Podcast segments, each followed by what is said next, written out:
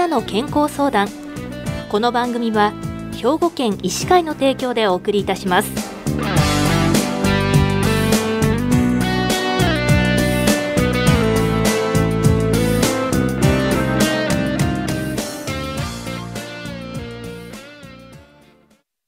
みんなの健康相談、ご案内の岡本里奈です。今週は兵庫県医師会の伊丹市片山内科クリニックの片山正也先生にお話をお伺いします。片山先生、おはようございます。よろしくお願いします。こちらこそよろしくお願いいたします。今日はこの夏の時期に特に気になる高齢者の熱中症、脱水症をテーマにお話をお伺いします。先生、まずは熱中症とはどのような状態かと、高齢者と若い方の熱中症の症状の違いについて教えてください。熱中症とは、高温多湿な環境に長時間いることで体温調節ができなくなり、体内に熱がこもった状態になることです。若い人の場合は、運動や肉体労働を行った時に起こりやすく、特に高温多湿な環境で飲水の機会が少ない場合には重症化しやすいです。一方、高齢者は体液量が減少しており、汗をかくことが少ないため、自宅にいるときや安静時でも熱中症や脱水症が起こります。では、どのような高齢者の方が熱中症になりやすいんでしょうか。慢性的な病気を持っている場合です。高血圧や糖尿病など慢性的な疾患がある場合、体液バランスが乱れやすくなります。これにより熱中症や脱水症が起こります。薬物の影響もあります。高齢者は多くの薬物を使用している場合があります。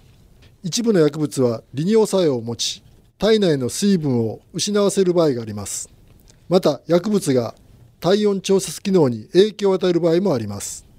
高齢者の中には飲み込みが悪い人がいます。飲水や水分摂取ができないと脱水症のリスクが高まります。一人暮らしや介護度の高い人は水分補給が十分できない場合があります。これらの要因を考慮して適切な予防策を取ることが必要です。では、高齢者の熱中症が重症化する前兆について教えてください。熱中症の症状としては、頭痛やめまいがあります。高温環境下で過度の発汗により体内の水分や電解質が失われ、脱水症状が起こります。これによって頭痛やめまいが起こります。疲労感もあります。熱中症では体温調節に必要なエネルギーを消費するため、一般的に疲労感や倦怠感を感じることがあります。発汗異常もあります。熱中症では通常よりも多くの汗をかくことがあります。しかし重症化すると逆に皮膚が乾燥し、発汗が減少する場合があります。体内の電解質バランスが崩れるとおしんや嘔吐が現れます。筋肉痛や痙攣もあります。高温環境下での熱中症では筋肉が疲労しやすくなります。重症の熱中症では混乱、意識消失、睡眠などの意識障害が起こる場合もあります。これらは重篤な状態であり、直ちに医療機関の専門家と相談する必要があります。熱中症の症状を疑った場合には、すぐかかりつけ医に相談してください。熱中症の症状には様々なものがあるんですね。では、熱中症や脱水症の予防法について教えてください。水分補給に関しては、高齢者は若い人よりも体内の水分が少なく、老廃物を排出するために多くの水分を必要とします。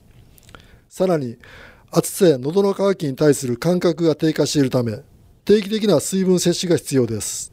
1日におよそ 1.2 リットルの水分を取ることを目安にしてください。1時間おきにコップ1杯の水分を取ることが推奨されています。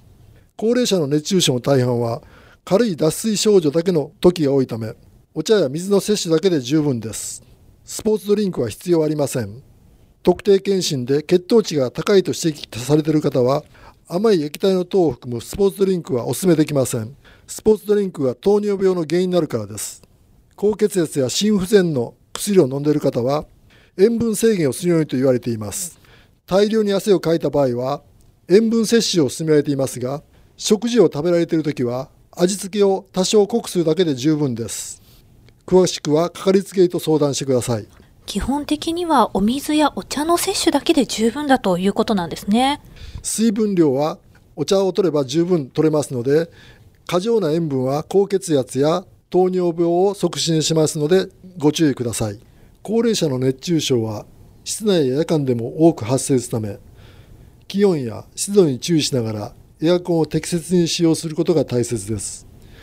風が直接当たることを避けるために、適度に扇風機を利用することも重要です。また、すだれやカーテンを活用して直射日光を遮ることも効果的です。野外の空気を取り入れるために定期的に換気をすることをお勧めします。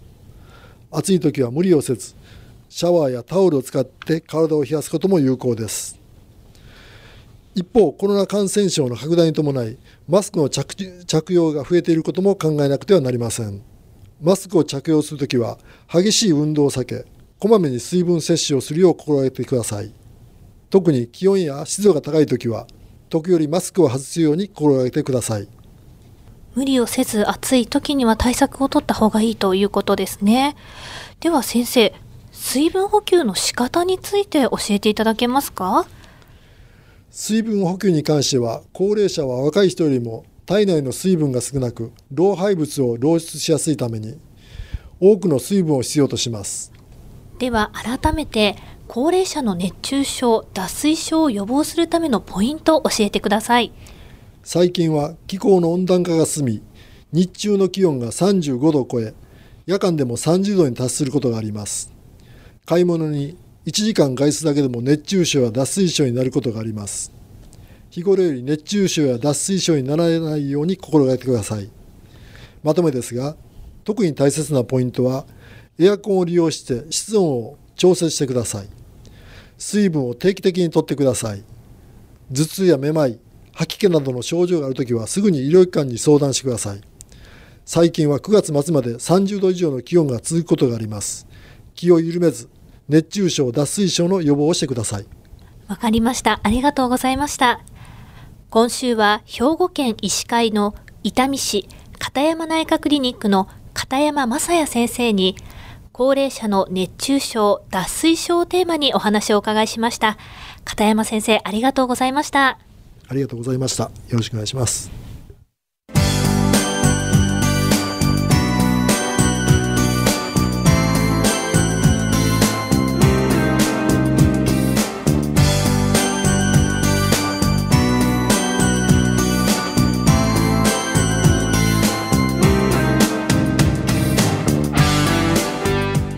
みんなの健康相談。